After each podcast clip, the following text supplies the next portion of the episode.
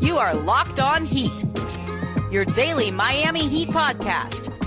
Part of the Locked On Podcast Network, your team every day. Hello, Heat Nation. I'm David Ramil, credentialed reporter and the host of Locked On Heat, part of the Locked On Podcast Network. Please make sure to subscribe to the show wherever you listen to podcasts to get the latest episodes. With the off season upon us, I'll be looking ahead to what's next for the Heat and breaking down the latest rumors, trade possibilities, and more, while still, of course, reflecting on this past season. Look out for an episode with Ben Golliver coming up within the next couple of days. He covered the entire NBA bubble from Orlando and has a unique perspective on the finals that you won't get anywhere else. But today's show starts off in Houston, where ESPN's Adrian Wojnarowski is reporting that Daryl Morey, the general manager of the Rockets, is stepping down after 13 seasons of constantly rebuilding that roster. I'll talk about what that means for the Heat, what that says about Miami's stability, and that could lead to James Harden soon wearing a neon blue jersey in the American Airlines Arena. So here's what we know. After another disappointing season where the Rockets made a trade for Russell Westbrook and eventually went with their super small lineup that featured PJ Tucker at quote unquote center, the Rockets lost to the Lakers in the Orlando bubble during the semifinals. They fell short of expectations. With James Harden on the roster, they've constantly been viewed as a legitimate title contender for the past several seasons, whether that was with Dwight Howard earlier in his career or Chris Paul for a few years there, where they came just short and kept running into the Golden State Warriors, who were a dynastically good team, or even this past season when they were still viewed as a dynamic team that could put up a lot of points, that could attack you in very many different ways, that while they were going small, they wanted to do things their own way. Morey has always been willing to do things in a unique way. He's got a very unique perspective on how to build a team. Their head coach, Mike D'Antoni, either didn't get or didn't seek a contract offer. That's never been quite clear. There was friction there for a long time. He did not see eye to eye with the owner of the Rockets, Tillman Fertitta. And so he did not think that that was a, a, the kind of working relationship he wanted to continue. And so when his contract was up at the end of this past season, there was talk about him possibly getting an extension that was dragged out last offseason where there was obvious tension up in the air and it became clear that Fertitta did not think very highly of D'Antoni, or maybe it was the other way around. It's never been, again, quite made clear. But either way, D'Antoni did not seek that contract, didn't get it anyway, and he has moved on where he's a potential option to join either the Indiana Pacers or several other teams around the league who still have coaching vacancies. But Fertitta has publicly said that Morey could theoretically go over the salary cap. One of the big concerns is that Fertitta is known as, while being very extremely wealthy, does not, well, he's a cheapskate. At least that's what's been talked about among link circles, is that he does not want to spend more money on the franchise than absolutely necessary. That while he's been very public about saying that they could sign free agents and do whatever was necessary to build a team, privately, he wants to avoid paying that luxury tax. And again, being somewhat of a cheapskate, has tried to cut costs wherever possible. Every move that he's made or that Morey's made at Fertitta's request was basically viewed as well. Here's another cost-cutting move. When they traded away Clint Capela to the Atlanta Hawks, it was seen as a, a very short-sighted move to clear up some salary cap space after just awarding Capela a, a pretty decent center who went through some injury issues and still has a lot of potential and just never got a chance to play with the Hawks this past season. As another move that just didn't seem to make a lot of sense. Not only was it forced, they did force their hand to go much smaller than they wanted to, but they just couldn't compete with the Lakers size. They couldn't compete with a lot of teams as far as uh, lacking that kind of presence in the middle. While there's still a need to have some versatility and have players that can change things around and be mobile, and, and certainly PJ Tucker fits that bill. You still want a bigger body in there, and it became clear during the playoffs that they could be exploited pretty easily because of their overall lack of size. So after more than a decade where Morey was often seen as the face of front office analytics that have defined the league, if you think about where the league has evolved over the last few years, a lot of that came from Morey being among the most public front office personnel people to say, look, we value the three point shot. That's not to say that they'll take away the mid range shot from part of their offense. The very simplistic view of analytics is, oh, it just forces you to take a lot of threes. That's ridiculous. Anybody who knows anything about analytics is that it's showing another part of the puzzle. It's a different piece. And, and quite honestly, it is a very effective one. It uses numbers to show, well, look, You can get to the line, the free throw line that is, and be very efficient with your offense. You can also shoot a lot of threes, and you can also get those extra points. So, despite being viewed by many around the league as one of the brighter minds, a guy who was always willing to make changes and was at the forefront of the evolution of the NBA over the most recent years, he's going to be bought out of his contract. He was remaining with the team in an advisory role to find the next head coach, rumored to be Jeff Van Gundy, who has since met twice with Fertitta. The GM position will be reportedly filled from within with Rafael Stone, the current vice president of basketball operations. He'll be taking over for Morey. Now, according to Wojnarowski, Morey might take some time off from the league. He's got a couple of kids that are at college age. They're taking a gap year due to the pandemic. They're not going to school, so they're currently at home. If that's the case, Morey has, again, according to Wojnarowski, reportedly shown some interest after spending some time with them. He's missed out on a lot of their growth. I know as a parent, it can be difficult not spending as much time as you'd like to with your children. For Morey, he might want to take this next year or sometime, it's not been determined exactly how much, to spend it with his kids. He's also considering looking at other professional opportunities outside the NBA. So I'm not sure if that means looking at other sports, maybe going into the private sector in some way. It'll be interesting to see what the next steps for him. But should he remain in the league, how does it affect Miami? Well, first and foremost, he's not coming to the Miami Heat. I don't think that anybody in Heat Twitter or Heat fandom has called for Morey, and for good reason. There's already plenty of good, bright minds here. There's no need for a Daryl Morey type. As good as he is, as productive as he's been, and believe me, he has amassed the second best record during the tenure that he's been with the Rockets. Miami is in a good place with their front office. Currently, the general manager is Andy Elisburg, known uh, always as being the guy who crunches the numbers in order to fit in the right free agent or to build the right team.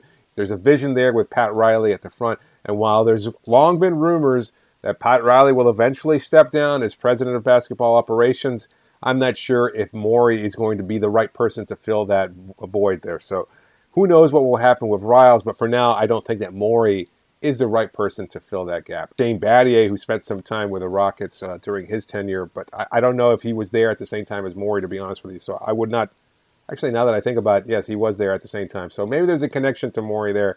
I wonder whether or not he feels like maybe he could be bringing, you know, bringing in Morey as another bright mind in the Heat front office to convert the, the Heat to another potential option. Something I hadn't considered, even as I'm recording this show.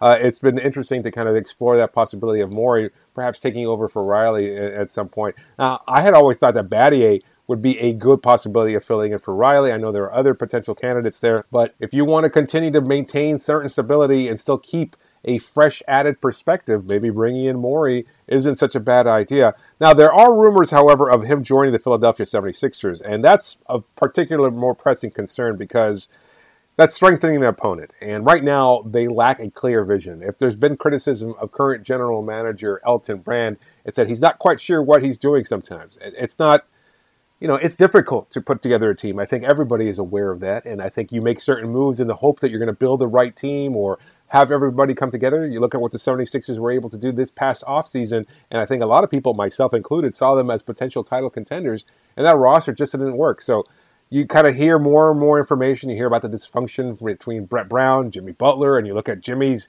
growth in Miami and everything that he's been able to accomplish. And it's easy to poke fun at what the Philadelphia 76ers have done or not been able to do. And you always want to kind of poke fun at, at their inability to go deep into the playoffs. And of course, they got swept this past postseason. But at the same time, you know, it's it's not exactly Elton Brand's fault. At least I don't think it's necessarily his. The reason why they'd want to bring in a guy like Morey is because he knows what he's doing. He makes bright moves. He he understands how to change the roster around, and he's always willing to swing for the fences. Something that I think in Philadelphia they can appreciate. After all, the process was formulated by Sam Hinkie, who was a quote unquote disciple of Morey's at some point. So I, I think it, it, there's some kind of connectivity there, and I think as far as his willingness to make roster changes and pull off big trades.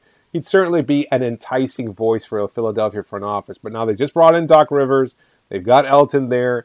I'm not sure if Morey is a great fit. It makes a lot of sense, but I'm not sure if he's actually considering it. Again, there's still a lot of up in the air. He was just reportedly uh, resigned earlier today, so uh, between now and tomorrow, who knows? That could all change. We'll find out more information. With the Rockets in a possible state of upheaval, will James Harden soon be on the trading block? I'll answer that next. You're listening to Locked On Heat.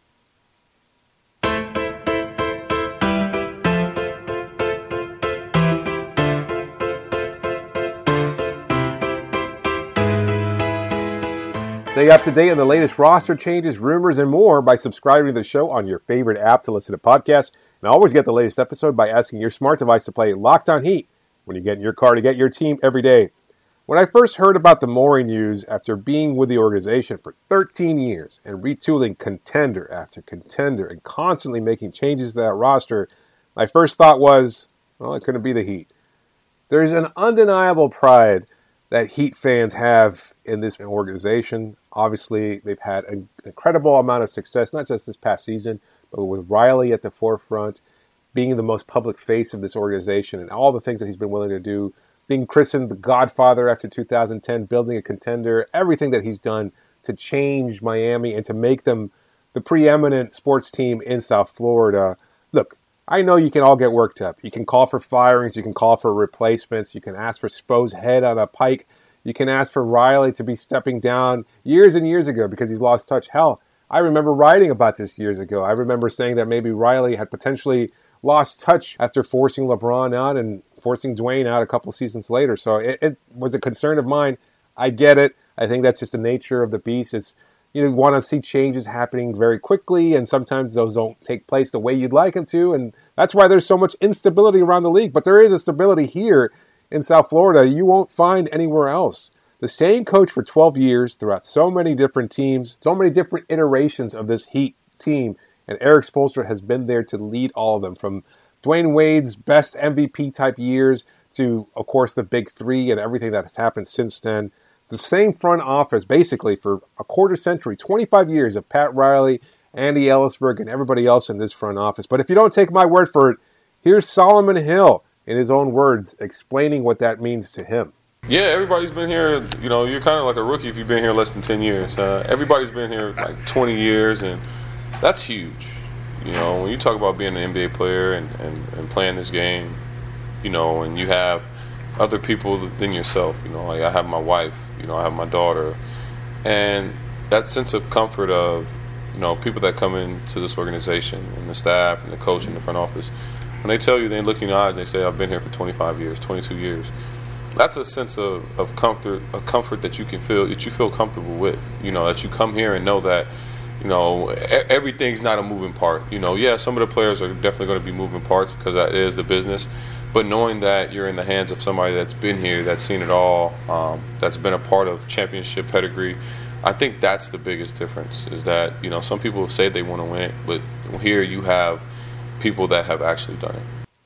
So there you have it, Solomon, breaking down how impressive it is to see the kind of stability that we see with the Miami Heat. How you just get a sense of comfort, and that stability means something. Lakers fans are upset over the past couple days about lots of things because we keep pointing out what childish people they are, how they keep claiming certain narratives that are basically, well, untrue.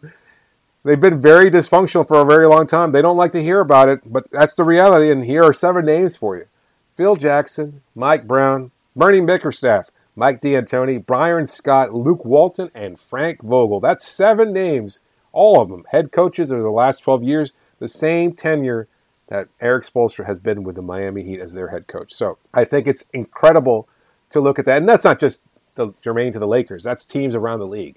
They lack that kind of stability. You look at chaos in the Knicks, why nobody wants to sign there as a free agent. I mean, so many teams, year in and year out, they can't just they cannot seem to lure that big name free agent. And look, there are lots of factors to consider: big markets, small markets, good weather, state taxes, things of that sort. But look, it's just you don't want to join a team that's constantly viewed as oh, freaking chaotic. So players, by and large, will tell you the thing that they want the most is to win. That's probably not true. They want to get paid first and foremost, but there's a good chance they've done that over the course of their careers, and so they want to have a clearly established legacy, and winning certainly helps that. But the thing that they also want, that they rarely get asked about, that they rarely tell you publicly, is they just want to know where they stand. I think that's human nature. You want to have open lines of communication you want to know what it's like to be able to go into a team or to have an open door policy with your head coach or your team president and be clear. There's nothing like this Heat team as far as the kind of stability, the level of communication, letting players know where they are on a day to day basis and what's required of them. Obviously, first and foremost, it's work. You need to come in there, you need to do everything that they ask of you. If you're willing to do that, you'll find a way to succeed here. They will take care of you financially, will get you to where you need to go within the course of your career. That's something they take pride in. It's something that matters to this organization, and I think it matters to players. And so when you look at what's going on with Houston, with the number of coaches they've had there, with the kind of instability that's currently taking place in the front office, it's just one less team that can lure free agents. Reportedly, last summer, Jimmy Butler was considering the Houston Rockets to go and join James Harden there to form another big three there potentially, play alongside Chris Paul. It was all chaotic last summer. If you recall, Chris Paul was being traded to the Oklahoma City Thunder. There was a lot up in the air.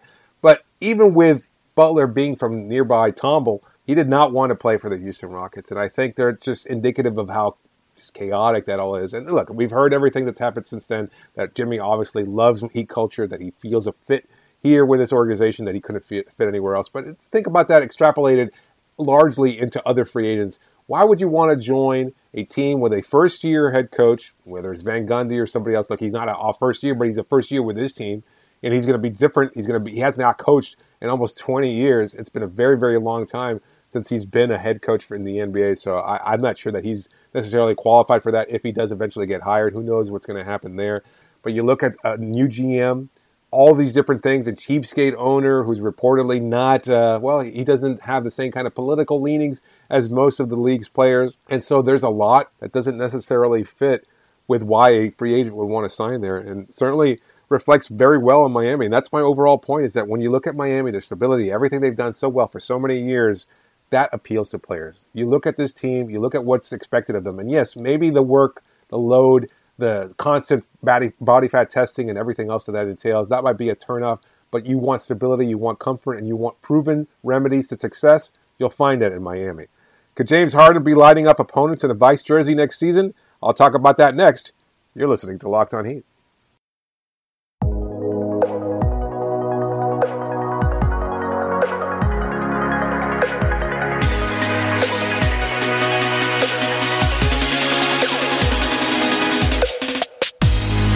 Just a reminder that you can always reach me via email at lockedonheat at gmail.com or via Twitter using the hashtag AskLOHeat, or of course, you can always send me a direct message if that's most convenient. So, what's next in Houston? Whenever there's a move, the Vultures will always start circling, and you can bet that's already going to be the case. Bleacher Report has already published a story asking whether or not James Harden could soon be traded there, and I think we don't know for certain what the next move is. And a lot of that depends on Rafael Stone, who is reportedly taking over as general manager of the team. We're not sure what his vision is. We're not sure whether or not he fits or aligns with what Morey's plans for this team are. They don't even have a head coach.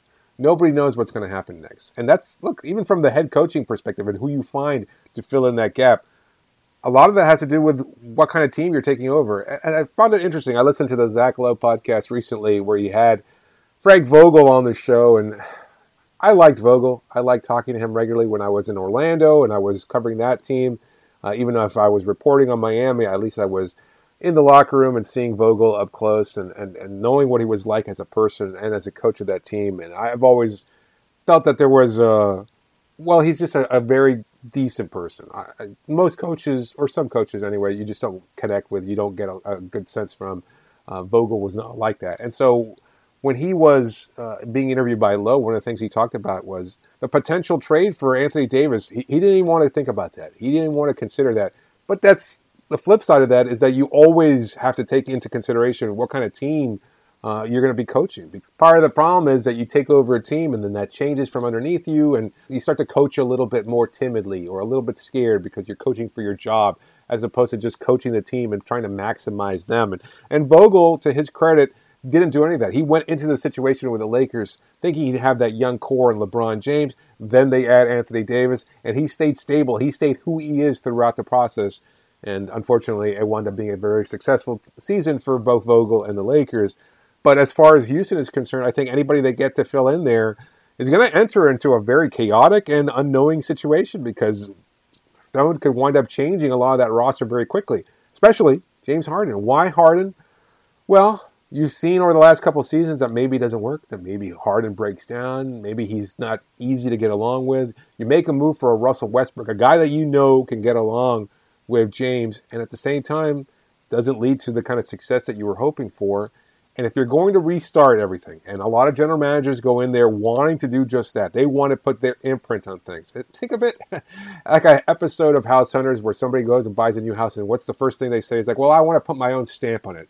Same thing. Think of your your front office, your roster as your house. You want to put your own stamp on it. Why?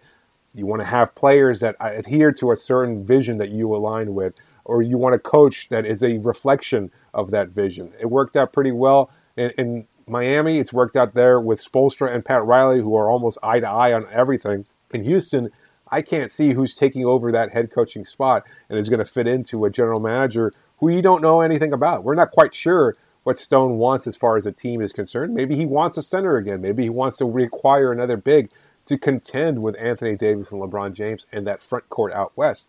And if that's the case, well, then you're going to have to make changes. And the best way of doing that is by trading their superstar because you can get a lot for him. I'm not sure what that entails. Now, think about this. Morey joins the Philadelphia 76ers and they trade Joel Embiid to the Houston Rockets in exchange for James Harden. That's a blockbuster that I had not perceived prior to recording this, but I know we want to consider Harden to the Heat. I don't think there's enough on this roster to make a trade like that a realistic one. You're going to need a lot. You're going to need at least another superstar plus some complementary pieces or picks of some kind in order to sweeten that deal. And Miami just doesn't have a whole heck of a lot of them. So you could throw in a lot of what you like to consider in, in normal uh, trade scenarios, but Kelly Olynyk, Kendrick Nunn, and a future first round pick isn't going to be enough for James Harden. They want something quality in returns. Now, the reason why I brought up Harden in the first place was because that's a name that has long been associated with Miami. I think it's a great fit. I think he could do the work here. He could be that next scoring superstar here. Personally, I think it would be a little bit more difficult just because it's not that he's a, a large degree an unwilling defender here, but most of he can improve that aspect of his game. I think he could be a better defender. He's got the smarts, he's got the strength.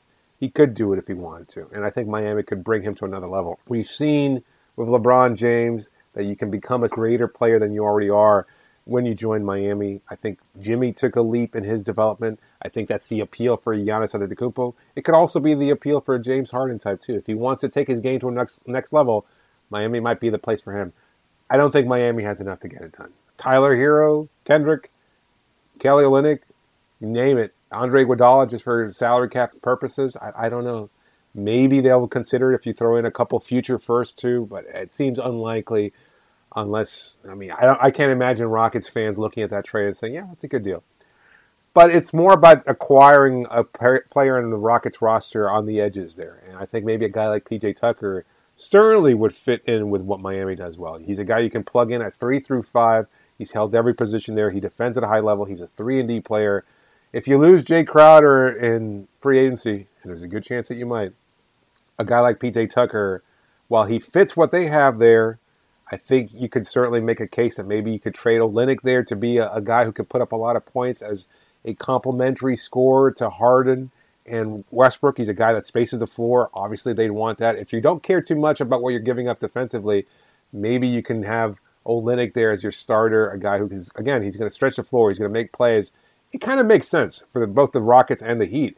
You can get a guy like PJ Tucker who can slide into Crowder's spot. You're going to love him here in South Florida. I think anybody listening to the show who hasn't watched PJ Tucker and what he's done for the Rockets and, and, and for the Raptors before that, you're going to be very impressed if you could make an acquisition for PJ Tucker. But I'm not sure what the numbers are. I'm not Andy Elisburg. I'm not very good at crunching the numbers and seeing how it works. But PJ Tucker is a heat culture guy. I'll leave it at that. And if that's the case, you make a trade for him. Robert Covington's another good option.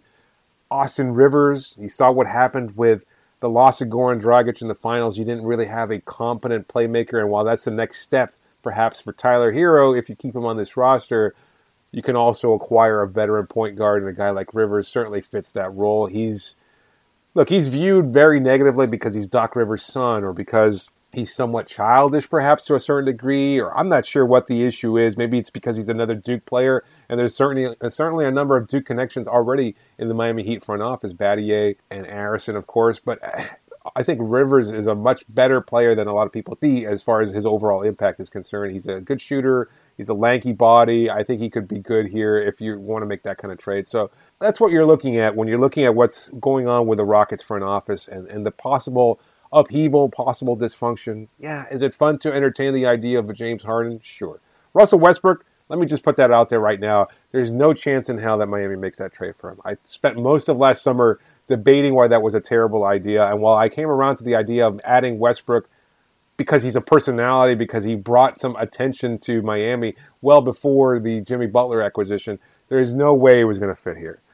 I, I just, there's that money is god awful and it's unfortunate for the Rockets that they have to pay it, but better them than us. So, as far as Miami's future is concerned, there's a bright one. You want to make complementary changes. You want to bring in another player here or there that can add to this roster and fit in perfectly. To me, a guy like PJ Tucker absolutely does that. So, if you're looking to make a change, Pat Riley, PJ Tucker is probably the way to go. Coming up later this week, I'll continue my look back on the past season and Miami's incredible run to the finals, plus bringing you the latest rumors and news around the NBA. If you want to stay up to date what better way to do that than by subscribing and following this podcast to get the latest episodes as soon as they're out? I'm David Ramil, signing off and thanking you as always for your support.